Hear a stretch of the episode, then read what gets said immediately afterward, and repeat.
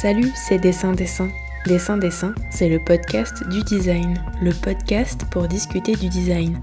Je suis Laure Choquer et dans Dessin Dessin, nous allons nous attarder avec mes invités sur diverses questions qui traversent cette discipline indisciplinée qu'est celle du design. Tous les derniers mercredis du mois, vous retrouverez trois entretiens dédiés à une seule et même thématique.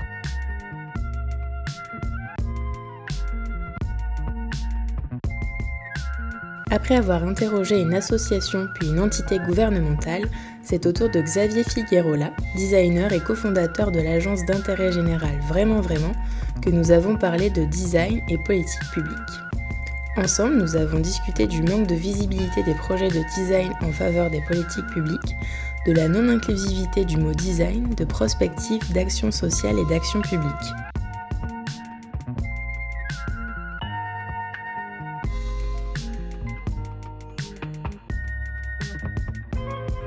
Bonjour Xavier, tu es designer et l'un des cofondateurs de l'agence de design d'intérêt général Vraiment Vraiment, qui est basée euh, entre Paris et Bruxelles. Dans cette agence, il y a une majorité de designers donc, mais ton équipe et toi êtes aussi entourés par des analystes politiques et des architectes, ce qui semble plutôt logique pour traiter des espaces publics, de l'urbanisme et de la question qui nous intéresse aujourd'hui, les politiques publiques. Est-ce que tu peux nous raconter euh, ce qui se cache derrière la création de l'agence, qui est je crois la réunion de deux entités précédentes, Plausible Possible et Talking Things et est-ce que tu peux nous dire aussi combien vous êtes au sein de Vraiment Vraiment et ce que vous y faites euh, concrètement, concrètement? Très bien, eh ben, merci Laure. Euh, déjà merci pour ton invitation et euh, pour cet entretien. Euh, donc effectivement, je fais partie d'un groupe de cinq cofondateurs. Donc on est cinq personnes à l'origine de, cette agence de, de, design. Grégoire, Johan, Alexandre, Romain et moi. Effectivement, historiquement, on est la, réunion de deux agences que, tu viens de nommer, qui travaillent, euh, enfin en tout cas qui travaillaient euh, depuis 2009-2010 sur le même champ d'activité donc l'innovation publique, et qui voilà, ont avancé côte à côte. Savoir qu'on est aussi euh, des amis à l'origine, et ensuite des, des designers qui ont voilà, monté chacun leur structure. vraiment, vraiment, donc, et la réunion de deux agences, mais c'est pas que ça, puisqu'on a aussi Romain Baucher qui est à l'origine aussi du projet, donc on a aussi élargi le groupe.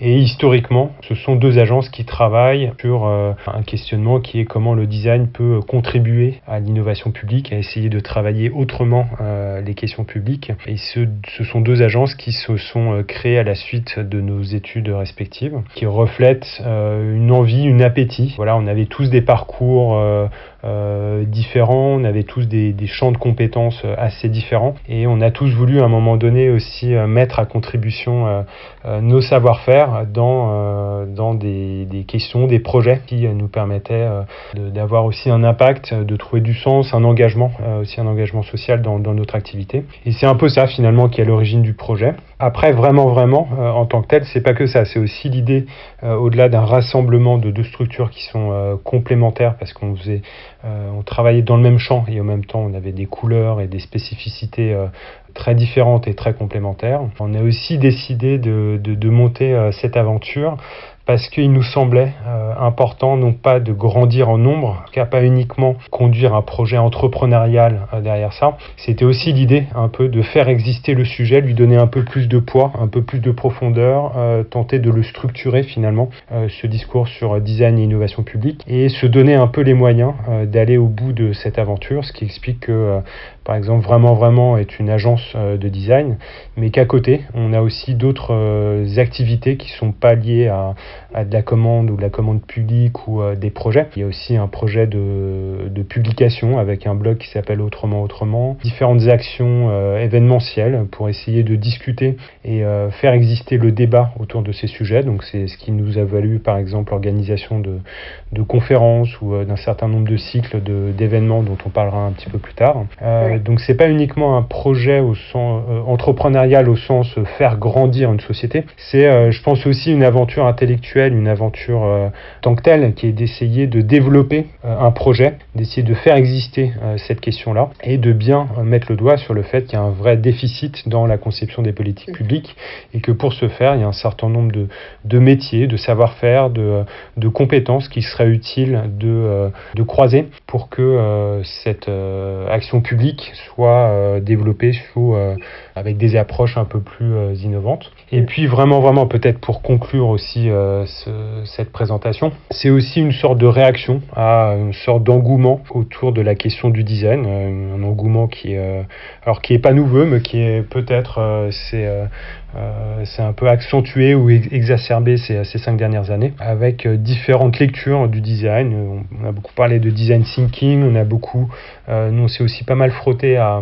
à d'autres acteurs qui étaient déjà dans, qui œuvrent et qui œuvraient déjà dans le champ de l'action publique, notamment le, des consultants ou des agences de conseil. Et vraiment, vraiment, c'est aussi une réaction par rapport à ça, c'est-à-dire une réaction vis-à-vis d'un certain nombre de d'acteurs qui travaillaient sur ces questions-là depuis, depuis depuis un certain temps, mais avec des approches qui euh, nous parlaient pas vraiment. Euh, une approche souvent euh, technocratique du sujet, une approche technique, une approche qui voilà reflétait plutôt des, des visions gestionnaires, des visions performatives autour de la performance de cette action publique, et pas tant finalement euh, des questionnements autour du sens, de l'engagement, de comment renouveler et donner davantage de, valeur et de sens euh, à cette action publique. Et du coup, vraiment, vraiment, c'est aussi ce, cette volonté, je dirais pas une promesse, mais vraiment une volonté d'essayer de se frotter à cette question de comment, en, en travaillant avec ces acteurs publics, on arrive aussi à euh, les questionner, les challenger sur euh, leur propre rôle. Et euh, pas uniquement les questionner, les challenger, mais aussi les accompagner, les aider à faire sens, à trouver d'autres manières de travailler et essayer de sortir du piège de la bureaucratie qui est certainement un, problème majeur. Donc voilà, il une, si tu veux, c'est un, une histoire qui se construit au travers de plusieurs fils.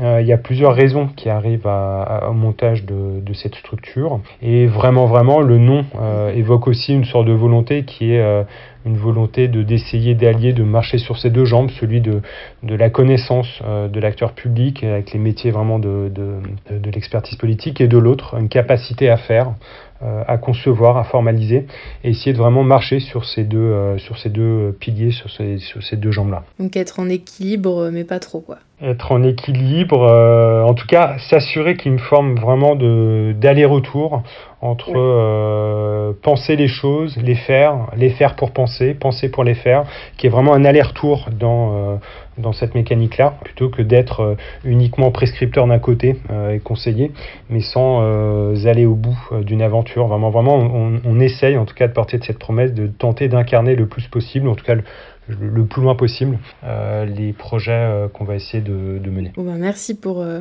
pour cette introduction. Pour commencer notre entretien, je vais te poser la question rituelle de dessin-dessin, qui est est-ce que selon toi le design est définissable? Si oui, quelle est sa définition? Et sinon pourquoi? Ah, c'est vraiment, elle m'a fait bien transpirer cette question, Laure. Hein. c'est vraiment de mettre le doigt sur la polémique de ces dix dernières années. Alors moi, la question de la définition, je ne sais pas si euh, j'ai euh, envie d'apporter une nouvelle. C'est une question euh, un peu touchy. Plutôt t'apporter une lecture, une lecture sur le sur le sujet. Où j'ai l'impression finalement que la, sur la question de la définition, c'est pas sorcier. On est à faire un métier de conception métier de conception des objets, d'espace, qui s'intéresse euh, historiquement à la question industrielle, puis qui a aussi euh, progressé, qui a cheminé euh, sur un discours autour des usages et des usagers. Donc c'est un métier qui s'intéresse beaucoup à la conception de ces objets, à leur matérialité, mais aussi à la conception. Il s'intéresse à la conception elle-même, c'est-à-dire comment on, imagine, on porte un regard critique sur des méthodes sur, de, de, conception et des process de conception. C'est avant tout un métier qui porte là-dessus, avec un amour autour de, des matérialités, avec un grand S. Euh, euh, voilà, il n'y a pas euh, une manière de formaliser, il y en a vraiment des milliers. Moi, ce que je trouve vraiment intéressant dans cette question, c'est que ça questionne vraiment la finalité. C'est-à-dire, une fois qu'on dit on conçoit les choses, bah oui, en fait, on conçoit, mais pour qui et pourquoi? Est-ce qu'on on conçoit pour l'industrie, pour les usagers, pour le collectif, pour l'intérêt général? Ça pose vraiment la question de la finalité de, cette action de conception. Ça pointe du doigt et ça raconte quelque chose d'assez intéressant sur, sur ce métier. Ça raconte notamment que le design n'est pas neutre. C'est-à-dire à partir du moment où il y a une finalité et que euh, ce métier de conception est vraiment habité par une finalité, pour qui, pourquoi on travaille, bah, du coup ça raconte le fait que le design va inscrire cette finalité dans la matière et que du coup les objets qui sont conçus ne sont pas neutres. Euh, ils véhiculent du sens, ils véhiculent euh, potentiellement des discriminations. et du coup c'est un métier qui questionne voilà, le, sens de, ces choses qui sont conçues. Peut-être pour faire le lien avec... Alors c'est pas une définition, je, je, vais faire une pirouette, tu m'en alors, mais peut-être pour faire le lien, non pas avec une définition, mais une référence qui est assez euh, intéressante, celle, celle de... c'est un ouvrage qui date un peu, mais euh, qui est toujours intéressant, de Giorgio Agamben, sur qu'est-ce qu'un dispositif. Cette notion de dispositif, je la trouve assez intéressante. Euh, lui, il la raconte comme étant un, ensemble, un champ de tension qui vont contraindre, qui vont enfermer potentiellement des usagers. Nous, la charge à nous en tant que designer, ça va aussi de rappeler qu'il y a voilà, ces tensions, contraignent euh, des usages, mais peut-être peut-être que si elles vont en capaciter euh, d'autres usages et d'autres usagers. Et je trouve que on lit en tout cas dans cette référence quelque chose de d'assez fidèle au travail qu'on essaie de faire, qui est d'essayer de débusquer un petit peu des des voilà les, les, finalités euh, qui sont derrière la conception de, ces objets, quelles sont-elles et comment on s'assure que voilà, on maîtrise bien euh, euh, ces, tensions-là. Ok, bah écoute, je te remercie d'avoir partagé avec nous cette référence que je ne connaissais pas. Finalement, tu as quand même donné un petit peu une définition au début, donc ça va, t'as pas trop évité la question non plus. Alors Stéphane Vincent, qui est délégué général de la 27e région et interviewé dans la première partie de cet épisode qui est consacré au design des politiques publiques, a déclaré que les structures comme les vôtres étaient encore marginales. Comment expliques-tu que le secteur du design soit encore aussi faiblement euh, partie prenante dans ce type de réflexion? Est-ce que c'est dû à un manque de médiation, un manque de moyens, un manque de formation un peu détroit? Est-ce que tu crois que la tendance va s'inverser dans les années à venir? Stéphane est bien placé pour, euh, pour dire ça. Et effectivement, on, partage amplement ce, constat. Euh, nous ne sommes pas nombreux à, œuvrer dans, ce champ de cette manière-là. Effectivement, euh, on, se pose. Alors nous, c'est une question qu'on se pose depuis longtemps parce que on intervient dans des écoles, on voit aussi évoluer les étudiants, on voit aussi évoluer les offres de formation, etc. Et ouais, effectivement, à un moment donné, on, peut observer qu'il y a un manque de formation euh, autour de ces sujets. C'est évident, dans les écoles de design, malgré tout, il y a des tentatives. Alors, on fait entrer ça par des workshops, par des modules, etc. Mais effectivement, il n'y a pas un tronc, un tronc commun ou euh, une formation bien spécifique qui euh, serait adressée autour de, cette activité-là. J'ai envie de dire, c'est évident, c'est évident qu'il y a un déficit de formation sur le sujet, mais pour autant, je ne sais pas si ça explique tout. C'est-à-dire que nous-mêmes, on est passé par des écoles de design sans avoir reçu cette formation. Et ça ne nous a pas empêché euh, derrière de, travailler et de faire ce que l'on fait. Je pense qu'il y a aussi une question d'envie, euh, comment on, on, on, donne envie euh, de un peu de déplacer euh, le métier de la conception vers des objets un petit peu euh, complexes ou invisibles comme euh, le champ d'action publique. Donc il y a la question de la formation, il y a la question de la visibilité, comment on donne à voir, comment on donne à comprendre aussi ce travail-là. Et c'est pour le coup une question qui est compliquée. On ne respecte pas tous les critères de ce que l'on peut se représenter comme étant le design, à savoir des choses visibles, des choses belles, des choses présentables, communicantes, etc.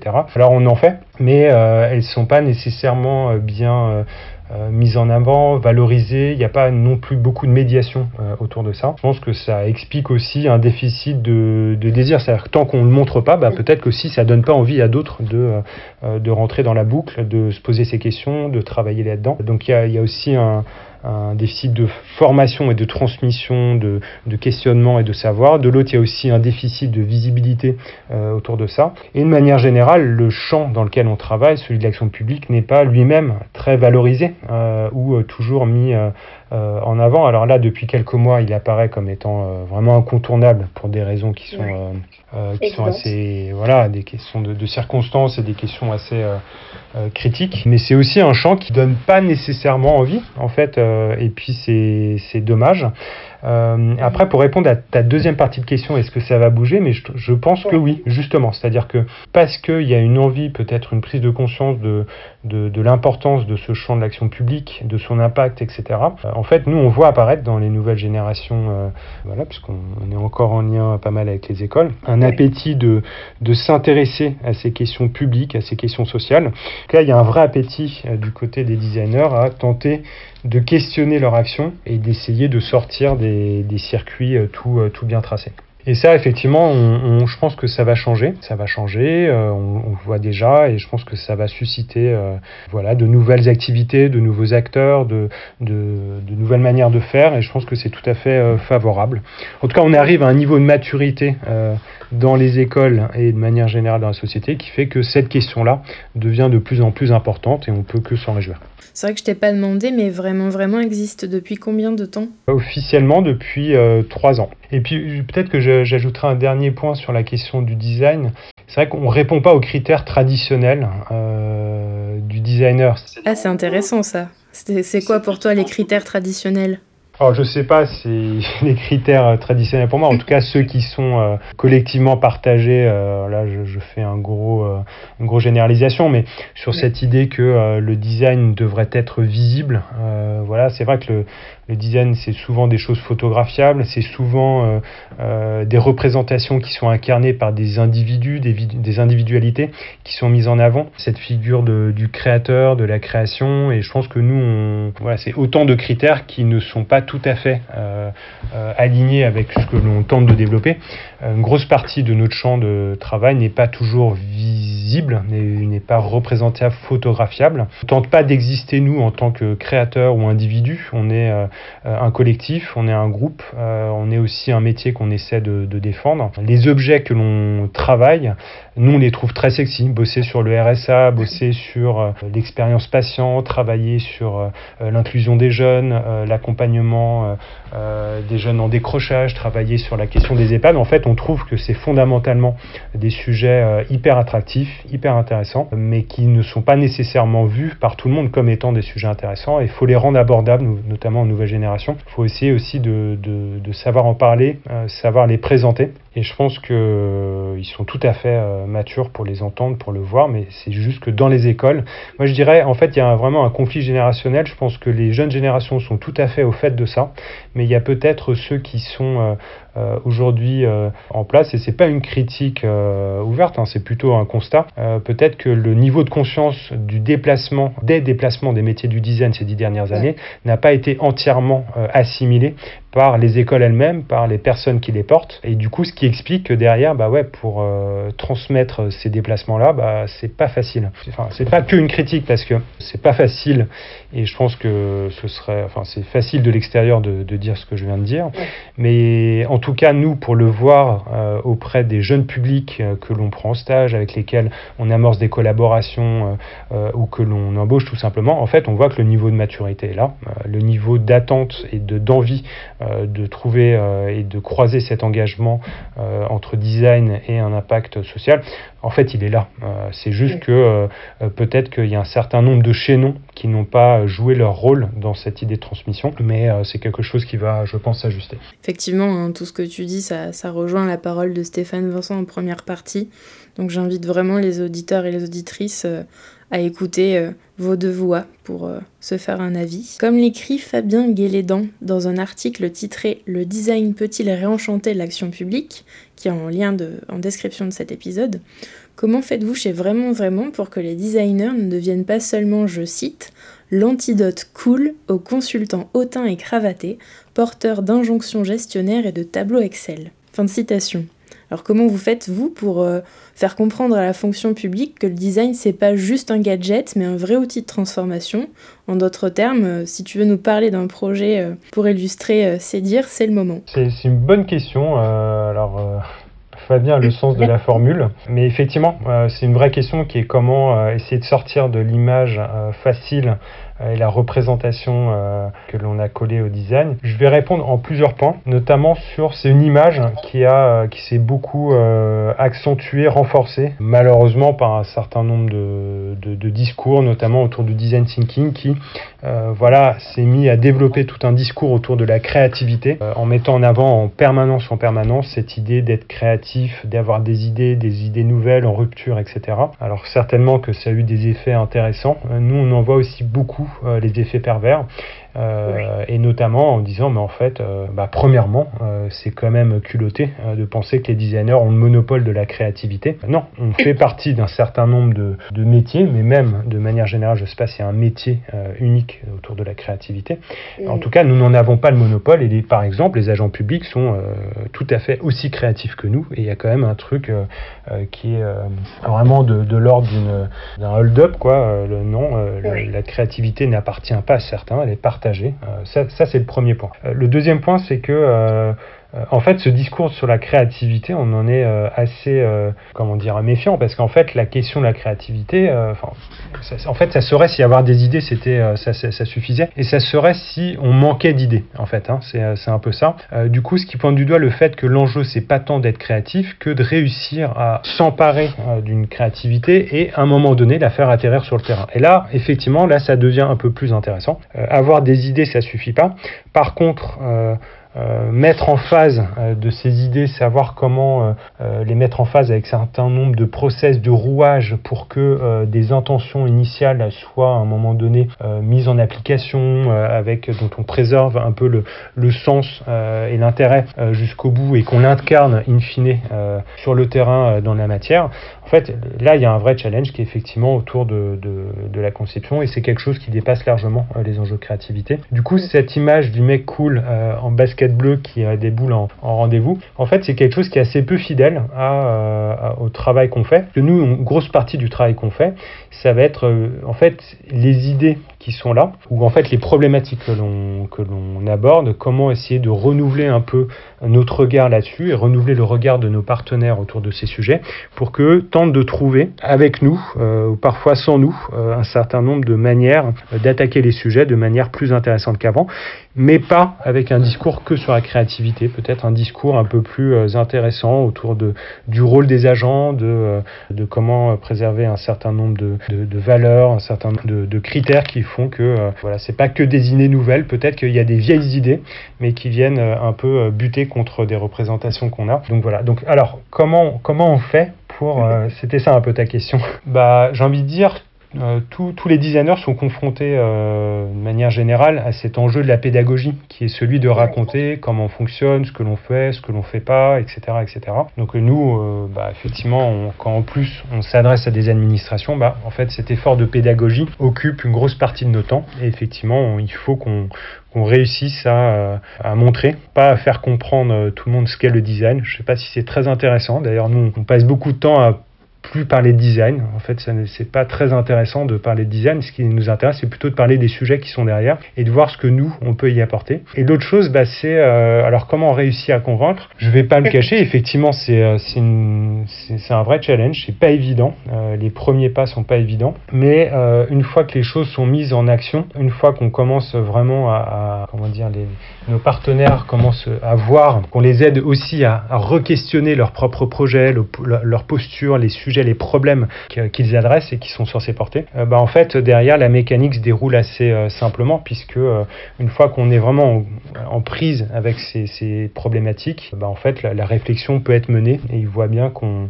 peut les accompagner sur des chemins qui sont assez éloignés de ce qu'ils pensaient acheter au début ou euh, obtenir en travaillant avec euh, des cabinets comme les nôtres. Et du coup, j'ai envie de dire, les, projets se font démonstration en même. Alors là, tu me tendais une perche pour parler d'un projet, c'est ça? Oui, exactement.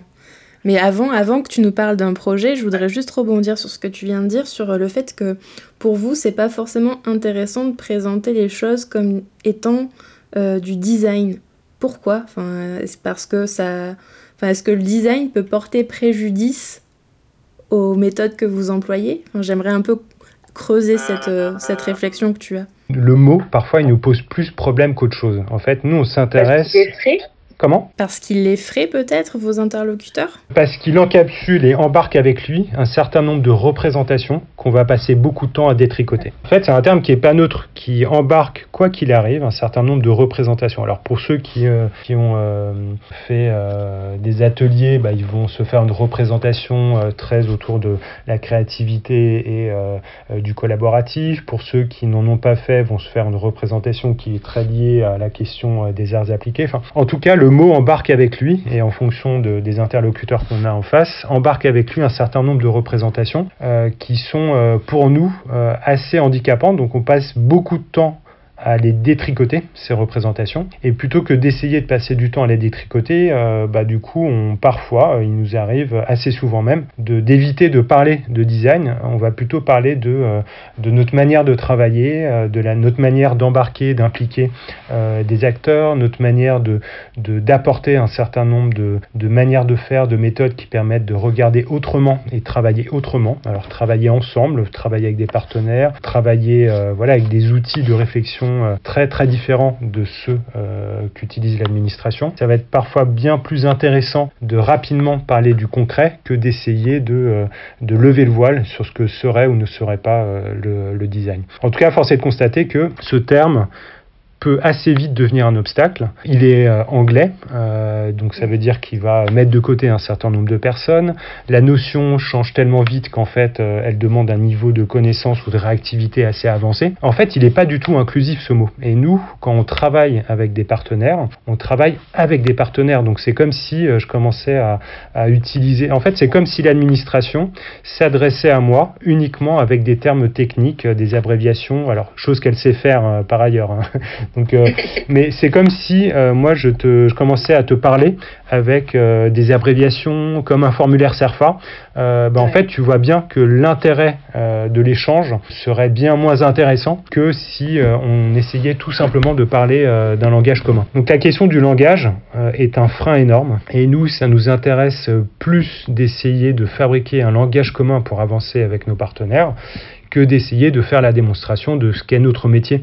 Ça, ils le verront bien. mon principal objectif, c'est pas d'essayer de faire passer le design. Mon principal objectif, c'est de montrer que euh, notre manière de travailler, nous avons un apport qui peut être extrêmement utile pour les questions que se posent euh, nos euh, partenaires. Et ça, c'est bien plus intéressant qu'est d'essayer de faire clarifier une question lexicale qui, dans tous les cas, j'ai envie de dire, même si on arrive à, une notion inclusive de ce terme-là, je pense que voilà, ça en vaut pas vraiment la chandelle. Mm. En fait, c'est faire passer l'intérêt général avant le design, quoi.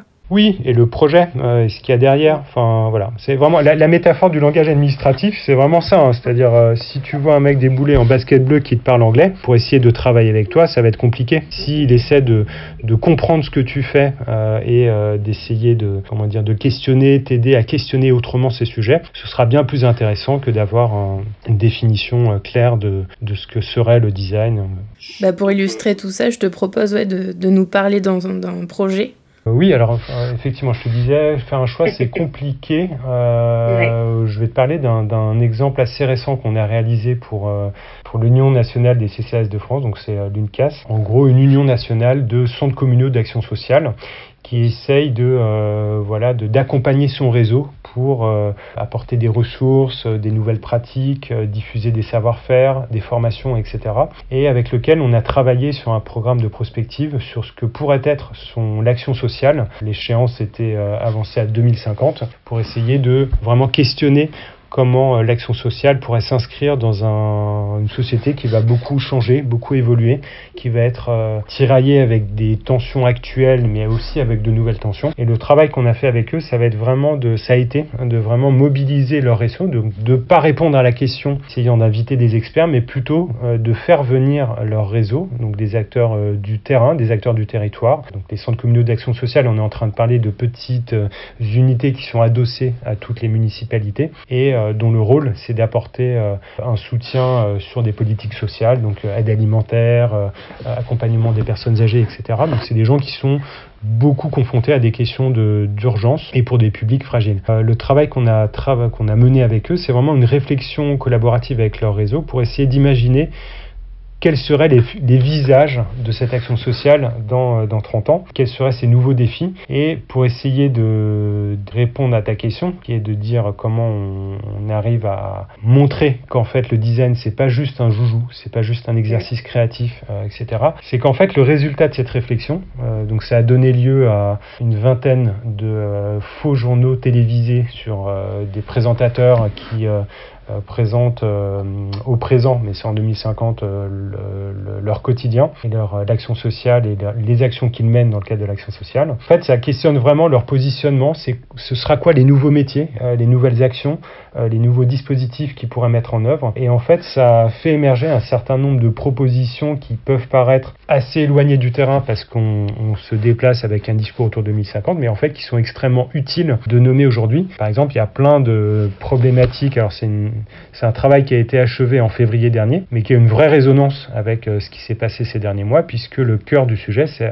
un, des sujets qui a été abordé, c'est comment l'action sociale ne se fabrique pas uniquement avec des experts euh, de l'action sociale, avec des travailleurs sociaux, des gens dont c'est le métier, le savoir-faire, mais comment elle peut être distribuée avec la société civile, comment en fait cette action sociale peut être aussi portée de manière volontaire et collaborative avec des habitants et comment on, capte cette euh, volonté de contribution euh, au service d'une action publique qui est là sur des politiques sociales. Et ben en fait ça a une vraie résonance. Alors c'est pas pour essayer de, de, trop coller avec la, question de, de, la crise sanitaire, mais en tout cas ça répond à une vraie demande de terrain qui est comment capter comment capter l'engagement sur le terrain, comment essayer de renouveler des métiers, comment essayer de renouveler les acteurs et les partenaires avec, lesquels on imagine cette action sociale, comme on arrive à, convaincre nos acteurs que, le design n'est pas un joujou, en fait en leur faisant la démonstration que euh, derrière ces actions, alors des ateliers qui peuvent euh, être euh, des sessions de travail, des outils, des méthodes qui peuvent être vus comme des outils, des méthodes ludiques, font émerger un enthousiasme fort, etc. Ben en fait, c'est pas sous prétexte qu'il y a un cadre ludique collaboratif qu'on n'est pas en train de parler de sujets sérieux extrêmement sérieux, et que derrière euh, ces ateliers de réflexion, euh, en fait, se cachent des enjeux euh, assez importants, voire très stratégiques pour eux, et que il faut les aider à capter ces sujets, ces discours, et que le design peut contribuer, pas uniquement à les faire émerger, mais aussi à les formaliser sous des formes qui sont assez accessibles, manipulables, observables par, par des décideurs. donc, pour répondre à ta question, comment on, on arrive à sortir d'une représentation gadgetisée euh, du design bah, c'est en faisant la démonstration qu'en fait, euh, sous des méthodes euh, différentes, euh, qui ne sont pas celles de, traditionnelles de l'administration, on arrive à questionner ces sujets de manière très sérieuse. Et, là, j'ai envie de dire, la démonstration n'a pas, on n'a pas besoin de reprendre ou de, d'insister derrière, c'est-à-dire qu'en fait, on arrive avec des éléments de réponse qu'ils n'avaient, qu'ils n'avaient pas attendus au début et qui sont hyper stratégiques pour eux. Et, c'est, et du coup, c'est, un, c'est, là, en fait, que en tout cas sur le terrain, par la démonstration qu'on arrive euh, euh, voilà, quotidiennement à montrer. Après, la question et la difficulté là-dedans, c'est qu'entre deux projets, effectivement, le, ça se joue pas au même endroit. Euh, tous les projets ne sont pas comparables. Et au vu de la diversité des sujets qu'adresse l'action publique, en fait, on ne pourra pas faire une démo voilà, on ne pourra pas rendre tous les projets comparables les uns à côté des autres. C'est vraiment très différent d'une collaboration à l'autre, d'un sujet à l'autre, et il faut euh, euh, voilà, avoir une forme de, souplesse pour essayer de, faire euh, voilà, une démonstration sur mesure à chaque fois. Ces journaux télévisés dont tu parles, est-ce qu'on peut les voir quelque part? Euh, absolument, ils sont euh, en ligne, alors je, te transmettrai le, lien euh, avec plaisir. Dans un article publié sur votre blog Autrement Autrement dont tu nous parlais en introduction, un article qui date de juillet 2020 et qui est titré 10 propositions pour un reboot de l'action publique 2022 à l'aune de la crise sanitaire et du confinement, vous faites tes collègues et toi un constat de, j'emploie vos mots, la tétanie qui a prévalu. Avant toute chose, et pour que ce soit clair, est-ce que tu peux expliquer à nos auditeurs et nos auditrices ce que c'est que l'Action publique 2022, s'il te plaît? Alors Action publique 2022, c'est un programme qui a été euh, porté par le gouvernement pour euh, moderniser l'action publique et c'est euh, une feuille de route qui montre un peu les nouveaux objectifs. Une feuille de route qui a été élaborée avec un groupe d'experts fin 2017-2018 de mémoire et du coup qui vise vraiment à écrire une feuille de route pour dans 5 ans, donc d'où le AP 2022. Et cette feuille de route voilà, guide un peu les efforts de l'action autour de l'action publique avec un certain nombre d'objectifs autour du service rendu, autour euh, de, l'amélioration des conditions de travail. Donc là, c'est marrant parce qu'en fait, euh, à la faveur de cet, entretien, je suis du coup euh, retourné sur le page, la page qui décrit le, programme. Et il y a vraiment ces trois objectifs qui sont inscrits. voilà, améliorer le service rendu, améliorer les conditions de travail des agents et réduire les dépenses publiques. C'est un vrai point qui questionne, c'est-à-dire à un moment donné de dire l'horizon qui est vu par le gouvernement, ça va être un certain nombre d'améliorations. Mais à l'intérieur de ces améliorations, il y a aussi cette lecture assez intéressante hein, euh, autour de, la dépense publique, qui est vue vraiment comme un objectif en soi, c'est-à-dire en fait on considère que euh, euh, l'action publique est coûteuse, qu'il faut l'alléger, qu'il faut réduire ses coûts, que c'est vraiment un poids. Ben, en fait ce dernier point est assez est loin d'être neutre et il porte en soi voilà une lecture de ce que c'est l'action publique qui est vraiment euh, je pense, euh, vraiment intéressante. Ouais, alors pour, euh, pour le petit update, parce qu'effectivement, on en a parlé avec Adélie Lacombe, qui est chef de projet en design à la direction interministérielle de la transformation publique dans la partie 2. Et j'ai évoqué avec elle ce troisième enjeu de réduction de la dépense publique, dont elle m'a dit qu'il avait changé et que c'était plus le cas, en tout cas au sein de la DITP, c'était plus un des enjeux sur lesquels il travaille désormais et que ces trois points, ils datent vraiment de 2018. Donc je laisse à chacun euh, se faire une idée et puis voir euh, dans les prochains mois et les prochaines années comment ça peut euh, pivoter. Après, juste pour compléter la, description, c'est aussi un programme qui, mais je pense que ça fait lien avec ce qu'on vient de se dire, on lit dans ce programme un certain nombre de représentations de ce que devrait être l'innovation, euh, en tout cas la, transformation de, de, l'action publique. La question des coûts en est un, mais il y en a plein d'autres autour de euh, la question du développement euh, du numérique, la question de la dématérialisation, de, la simplification, qui sont des lectures de la modernisation qui sont loin d'être neutres et surtout qui sont loin d'être nouvelles et qu'il faut prendre le temps peut-être de, de regarder avec avec un petit peu de, distance parce que euh, voilà en fait la question du développement du numérique on peut vraiment se poser la question d'à quel point c'est un, c'est un axe euh, incontournable. Euh, le numérique fabrique en permanence de l'exclusion. La question de la dématérialisation c'est une promesse c'est celle de la simplification qui est loin d'être nouvelle. Comment se fait-il que en 2020 on continue à parler des promesses qui datent d'une dizaine voire une vingtaine d'années? En tout cas c'est c'est des sujets que pour répondre à ta question c'est quoi AP 2022 c'est vraiment cette feuille de route exprime une lecture de ce que devrait être la modernisation publique qui n'est pas neutre et que l'on s'amuse nous euh, à euh, questionner euh, parce qu'en fait si c'est l'horizon il nous semble qu'il y a des horizons bien plus souhaitables que ceux-ci et peut-être qu'il faut aider un petit peu l'action publique à, dépasser ces, représentations et ces incontournables en tout cas ce qui semble être vu comme un incontournable mm, mm. Effectivement, vous le faites, hein, puisque Adélie nous le disait, mais vous travaillez directement avec euh, la DITP sur, euh, sur ce type de projet et de problématiques. Pour revenir euh, à l'article que je citais précédemment, donc 10 propositions pour un reboot de l'action publique 2022 à l'aune de la crise sanitaire et du confinement, ben, dans les 10 propositions qu'on peut lire, moi j'aimerais qu'on en aborde une ensemble si tu veux bien. C'est la numéro 6, alors elle s'appelle Renforcer et distribuer les capacités d'anticipation radicale des acteurs publics, en faire un enjeu démocratique. Cette proposition, elle fait suite à un cycle de prospective nommé AP, donc Action publique 2042, que vous avez mené entre 2018 et 2019 avec des hauts fonctionnaires et d'anciens ministres pour produire huit scénarios post-effondrement sur différents territoires en France si j'ai bien compris, ces hypothèses émanent de cinq cycles en isme, donc action publique et collapsologisme, action publique et transhumanisme, action publique et prédictivisme, action publique et post-alphabétisme, et enfin, action publique et scepticisme. En 2018-2019, il s'agissait encore là de design fiction et de prospective, mais en 2020, force est de constater que certains des scénarios envisagés alors ont pris forme sous nos yeux ces derniers mois. D'abord, est-ce que tu peux partager avec nous euh, comment vous avez construit ces cycles, choisi les thèmes et quelle était euh, la volonté euh, initiale du projet? Et après, est-ce que tu crois que, les solutions pour demain s'installent forcément dans le registre de la radicalité?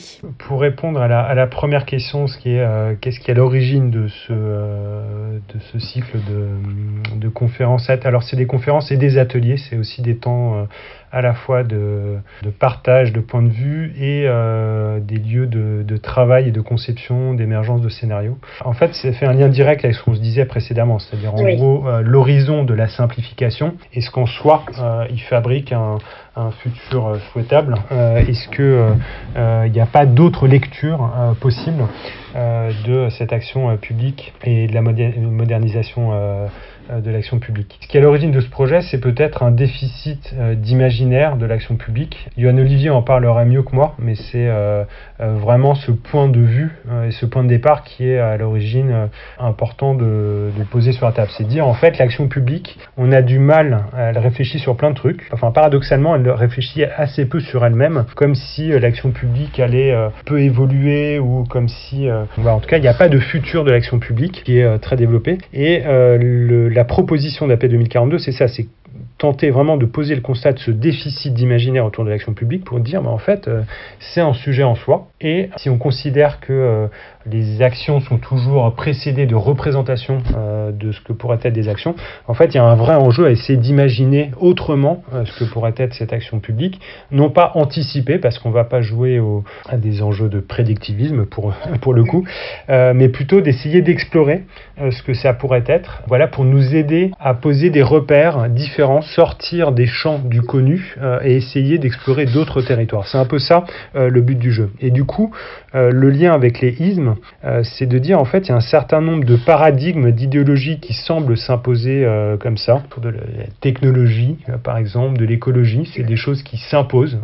en fait, il y a d'autres paradigmes qui pourraient être à aller chercher, qui sont pas convoqués, c'est-à-dire tout le monde est d'accord pour parler numérique, on est un peu moins d'accord quand il s'agit de parler de transhumanisme. Et pour autant, c'est euh, des, paradigmes qui existent, qui sont là, qui sont émergents, qui, euh, sont loin d'être nouveaux, qui euh, prennent corps, qui se prennent de la densité, et peut-être qu'eux nous aideraient à imaginer d'autres futurs pour l'action publique. Donc l'idée, c'est vraiment d'aller chercher d'autres idéologies ou paradigmes qui déplacer un petit peu le focus et sortir des sentiers battus, aller chercher d'autres paradigmes pour nous aider vraiment à questionner ce que pourrait être le rôle de l'action publique, à quoi vont ressembler les réformes de, demain, les métiers de l'action publique, euh, les outils de l'action publique, et que euh, voilà, pour répondre à ce déficit, il va falloir un peu euh, construire, élaborer un peu un cheminement qui nous aide à sortir de ces pièges, de ces grandes notions qui semblent incontournables écologie, technologie, etc. Et donc on s'amuse à aller chercher des notions qui sont éloignées mais du coup qui vont nous aider à euh, sortir et euh, explorer d'autres euh, d'autres territoires. Donc collapsologie, donc c'était ça a eu un, effet enfin, il y a une sorte de convergence avec l'actualité puisque ça a coïncidé avec un certain nombre de publications, le transhumanisme, le prédictivisme qui semble être vraiment une notion plus que jamais d'actualité, c'est-à-dire dans un contexte où les programmes de développement d'intelligence artificielle se multiplient autant dans le secteur public que dans le secteur privé. en fait l'intelligence artificielle pose, porte en elle un certain nombre de promesses notamment celle de la prédiction, et euh, qu'il est tout à fait intéressant d'explorer euh, pour peut-être mieux critiquer et voir ce qu'on aurait à y faire. Donc ça, c'est vraiment le, point de départ, c'est ce déficit d'imaginaire. Euh, les ismes, c'est vraiment un protocole pour nous aider justement à sortir de ces imaginaires, à aller en chercher d'autres, avec vraiment cette finalité. Le but du jeu, c'est pas de promouvoir, enfin d'être pour ou contre. En fait, c'est de faire le constat que ce sont des paradigmes qui vont à un moment donné s'imposer qui n'ont pas totalement été entendus euh, en tant que tels. Et c'est dommage parce qu'ils nous aident à penser d'autres manières de faire pour l'action publique et à questionner son rôle, son sens, sa forme, la forme qu'elle aura demain. c'est un peu ça le, le, but du jeu, avec voilà, c'est une liste qui est à compléter. Hein. Des ismes, on pourrait en, trouver plein d'autres.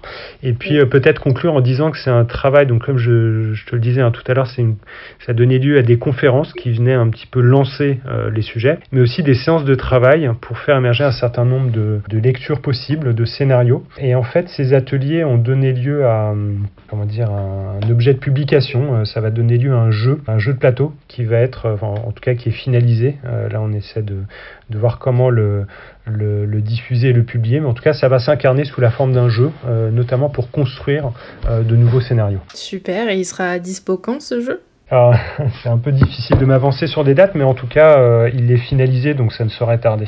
Enfin, tout ça pour dire, c'était des événements, mais que aussi une finalité de production. Pour être tout à fait honnête, on, moi, j'ai pas participer à tous euh, les ateliers, mais un certain nombre. Et il y a vraiment euh, ce qui était tout à fait euh, intéressant, c'est que ça drainait des publics très différents et que ça faisait vraiment émerger des scénarios hyper riches. Alors encore une fois, le but du jeu, c'est pas de prédire ce que ça devrait être, c'est plutôt d'essayer de d'explorer ce que ça pourrait être. Parce que c'était des ateliers slash conférences qui étaient ouverts à tous et toutes? Absolument. Et la condition d'entrée n'était pas d'être ministre ou haut fonctionnaire. Et ouais. Voilà, non mais c'est important de le préciser. Et du coup, est-ce que, euh, est que tu veux bien répondre à, à la question suivante qui euh, questionne les, les, solutions pour demain dans euh, peut-être nécessairement un, registre de la radicalité? Alors la radicalité, nous on y est assez attaché, sans pour autant dire que c'est incontournable ou qu'on applique, faisons tout sous l'angle de la radicalité, ce serait tout à fait faux. Ce qui nous intéresse, c'est plutôt de faire le constat qu'en fait, euh, il y a un certain nombre de, discours qui sont portés, euh, par exemple autour de la créativité, on en a parlé tout à l'heure, autour de, du participatif, euh, on n'en a pas parlé, mais c'est hyper intéressant à voir à quel point, en très peu de temps, la norme aujourd'hui du travail, c'est de faire ensemble, de faire participer, faire participer tout le monde, les habitants, les citoyens, les agents, etc., qui sont en fait des constat assez intéressant parce que euh, nous, pour euh, euh, aussi euh, contribuer à piocher dans ces manières de faire. On confirme le fait que ce, sont des manières euh, très intéressantes, mais euh, qu'il faut aussi faire un peu un, dire, donc il faut aussi faire une lecture critique, c'est-à-dire en gros faire participer tout le monde. En fait, ça serait si on faisait des choses géniales en faisant participer tout le monde. En fait, ça serait si on arrivait vraiment à rebattre les cartes sur les horizons des possibles et des solutions à mettre en œuvre en faisant venir des, habitants, des citoyens, etc. Et, et ce que je dis là n'est pas un discours contre la participation, par exemple. C'est plutôt un discours qui vise à dire, euh, en fait, ces manières de faire s'imposent, deviennent incontournables, et l'engouement qu'elles euh, suscitent n'est parfois pas du tout, il n'y a pas en symétrique euh, des résultats aussi intéressants. Voire, en fait, faire participer tout le monde, c'est la meilleure manière de faire du consensuel, faire des scénarios mous. pour une raison assez simple d'ailleurs, c'est que, en fait, on, on, évolue dans le champ de ce qui est connu et on est confié, enfin, conforté euh, dans nos décisions quand elles sont de l'ordre du, euh, ouais, du connu. Et du coup, le, discours autour de la radicalité, c'est de dire en fait ça suffira pas. Euh, et il faut aussi se donner les moyens peut-être d'aller un peu plus loin, d'essayer d'inventer ce qui doit suivre et essayer de, de peut-être un peu corser les choses pour essayer d'aller un peu plus loin que le registre des solutions attendues. Donc la radicalité, c'est loin d'être un incontournable, mais force est de constater que poser les questions qui fâchent, essayer de, de vraiment être plus, plus critique, un peu plus tranché dans les choix, permet aussi à un moment donné de sortir du sentier de ce qui était, de ce qui était connu ou du représentable dans le champ des représentations qu'on a. Et il faut trouver un moyen de ne pas se faire piéger par ça. Et la radicalité, c'est une manière à un moment donné de nous forcer à sortir de ça. En fait, on fait le constat qu'en fait, ça serait si euh, mettre, euh, pour refaire le lien avec le participatif, mettre tout le monde autour de la table, nous aider vraiment à élaborer des, des, stratégies différentes. Pas tout le temps, en fait. Parfois, et c'est tant mieux, mais pas tout le temps. Et du coup, il faut essayer de pas se faire piéger par ça. Il va falloir aussi trouver d'autres manières d'adresser les sujets pour sortir, ne pas se faire enfermer dans euh, ce que l'on pense être une, méthode qui va nous aider à, à trouver euh, encore une fois des, euh, des nouvelles solutions. Et ça, c'est bien clair. Il y a effectivement pas de recette miracle. Voilà, c'est en fonction des projets, mais en tout cas, c'est vraiment cette idée de dire on, il faut aller plus loin, quoi. Il faut. Euh, ouais, on, on, parle de recettes miracles, enfin, et de pas de pas de recettes du tout. Mais moi, j'ai l'impression, enfin, ça fait quelques interviewés là qui que j'ai qui utilisent beaucoup le design fiction et la prospective en ce moment. Et est-ce que tu crois que, ben justement, ces méthodes-là, euh, c'est, ça pourrait devenir euh, les nouvelles, enfin les nouveaux fétiches comme la participation peut l'être, par exemple Absolument, mais du coup, du coup, il va falloir aussi s'en faire le critique, c'est-à-dire en, gros la, prospective, bah, en fait, oui, c'est comme le participatif, ça serait si ça allait tout résoudre. La question, c'est comment? Effectivement, c'est en train de devenir, enfin, ça pourrait devenir assez vite, un nouveau, voilà, la nouvelle norme de réflexion pour pour les projets, qui embarque avec elle un certain nombre de pièges qu'il faut. Euh, mais bon, j'ai envie de dire pour être radical, faut pas non. Enfin, qui dit radicalité ne dit pas nécessairement prospective. Euh, voilà. Puis la prospective, euh, nous, elle nous intéresse pour plein de choses mais elle nous intéresse, des fois elle nous casse vraiment les pieds parce que parfois il y a une incapacité à la faire atterrir sur du demain. Et c'est bien euh, demain dont il est question. C'est pas, euh, enfin, c'est pas que après-demain. C'est aussi euh, qu'est-ce qu'on fait aujourd'hui et demain. Quelles sont les actions imaginées. Et si on n'arrive pas à faire le lien, dans ce cas-là, la prospective aussi va apporter un certain nombre de limites. Donc encore une fois, c'est voilà, il n'y a pas. ça serait si c'était la solution à tout. En tout cas, c'est des outils intéressants pour questionner un certain nombre de choses, notamment les représentations, qui, comme je le disais tout à l'heure, viennent un peu en amont de, du champ d'action.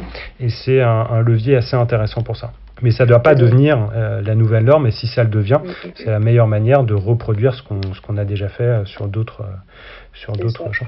Mais j'ai envie de dire, c'est la même chose sur le centré usager. En fait, euh, euh, voilà, il y a une sorte d'appétit à dire on va tout faire autour de l'usager. Et c'est certainement pas moi qui dirais que c'est pas intéressant. Si, si, c'est passionnant. Par contre, ça a des limites énormes et ça serait si centrer les choses autour de la figure individuelle était la meilleure manière d'adresser des sujets collectifs. Bah voilà, tiens, là on commence à toucher un peu aux limites de ce paradigme-là. Il faut euh, en sortir. En tout cas, faut pas se laisser piéger par ça. C'est clair. Bon, tout ça pour dire qu'en gros, on utilise des outils qui nous aident à re-questionner des choses et euh, ces outils, il faut eux aussi les re-questionner, quoi. On a bien bouclé la boucle, je pense. Donc, c'est vraiment, vraiment le travail que vous menez euh, est devenu une référence sur la transformation des politiques publiques en France, à tel point que vous êtes mécène de la chaire Transformation de l'action publique à Sciences Po Lyon, une chaire qui est née en début d'année 2020. Est-ce que tu peux nous raconter à quoi vous engage ce rôle de mécène et de quelle façon vous contribuez à la chaire? Alors, on est contributeur de la chaire à côté d'autres euh, euh, organisations, euh, la SNCF, la Compagnie nationale du Rhône, etc. On est partenaire parce que c'est des endroits qui nous intéressent, c'est des endroits de, de débat, de fabrique de connaissances qui sont rares et du coup qui sont d'autant plus précieux. Nous, ce qui nous intéresse, c'est vraiment d'avancer avec eux sur ces, ces, débats, ces ces espaces euh, de discussion, euh, essayer d'influer sur les orientations stratégiques de la chaire, de, son équipe, euh, et on les accompagne voilà, sur un certain nombre d'événements sur lesquels on les sollicite, sur lesquels ils nous sollicitent. Voilà, ça fait partie d'un des acteurs et un, espace de débat qui est intéressant, comme d'autres chaires par ailleurs, et on essaie d'y apporter notre regard et notre accompagnement bienveillant toujours dans le même ordre d'idée, vraiment, vraiment fait aussi partie du réseau de l'association Fonction publique du XXIe siècle, qui a pour principaux objectifs, je cite, de faciliter l'accès et l'accueil dans la fonction publique, de développer une culture commune et encourager la réflexion sur l'avenir de la fonction publique, et de promouvoir les actions et les valeurs de la fonction publique. C'est une plateforme mobilisatrice qui fédère et met en lumière les actions des agents de la fonction publique, fonctionnaires comme contractuels. Je sais vraiment vraiment de quelle façon vous apportez votre soutien à ce type de structure? Alors, euh, FP20S, c'est une association d'agents publics. Eux, leur euh, but du jeu, c'est vraiment de contribuer à euh, construire, imaginer une fonction publique de demain. je pense que ça, ça résonne directement avec nos sujets et nos, nos, préoccupations. Donc, on une sorte de lien assez naturel qui, se, qui se crée avec eux. c'est un collectif, voilà, qu'on essaie de d'inclure dans un certain nombre de débats. On leur propose de publier sur euh, Autrement Autrement, euh, par exemple. On passe pas mal de temps à parler d'eux, euh, vu qu'on nous-mêmes on rencontre pas mal d'acteurs publics, on, on essaie aussi de, de leur donner à, connaître euh, le travail de cet assaut. Euh, et on est ensemble à l'affût de voilà d'autres espaces de réflexion. Mais en tout cas, il y a une sorte de réflexion assez logique qui se fait avec eux. Ils réfléchissent au métier de la fonction publique. On réfléchit nous à l'action publique. Eux l'observent de l'intérieur, nous de l'extérieur. Je pense que en tout cas, c'est un dialogue qui est assez évident et assez sain avec une équipe euh, qu'on apprécie beaucoup par ailleurs. Mm, mm. Alors pour ceux et celles qui nous écoutent, hein, j'ai mis le lien euh, du site internet et de la page Facebook voilà, de, de l'assaut fonction publique du 21e siècle. Cet épisode, il sera diffusé le 28 octobre, quelques jours avant le lancement du mois de l'innovation publique. Est-ce qu'avec vraiment vraiment, vous avez prévu d'y contribuer euh, d'une quelconque manière C'est en discussion, pour être assez honnête, on n'a pas, euh, il y a différentes euh, possibilités, mais j'en ai pas encore la lecture claire puisque euh, les plannings ne sont pas tous bien, bien figés encore. Bon, pour conclure, j'en profite pour dire que sur votre blog Autrement Autrement, il n'y a pas seulement des articles, mais il y a aussi des podcasts dont je recommande l'écoute pour creuser le sujet des politiques publiques et de l'intérêt général. Donc merci beaucoup Xavier. Merci à toi alors.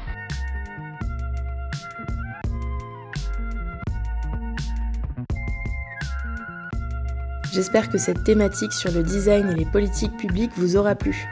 Je ne sais pas vous, mais ce qui m'a particulièrement marqué dans cet échange avec Xavier, c'est l'approche qu'il a sur l'effacement subtil du mot design dans les projets qu'il mène avec son équipe. De quoi apporter de l'eau à nos moulins, non? Dessin Dessin est un podcast natif, indépendant et non sponsorisé, alors si vos oreilles ont apprécié cet épisode, n'hésitez pas à ouvrir le débat en glissant des commentaires et des étoiles sur SoundCloud, Spotify, Deezer, Mixcloud et Apple Podcast et à en parler autour de vous. Pour ne louper aucune info, vous pouvez aussi suivre Dessin Dessin sur Instagram. N'oubliez pas non plus que toutes les références abordées dans cet épisode se trouvent dans la description de celui-ci. Retrouvons-nous dans un mois si vous le voulez bien pour une prochaine thématique.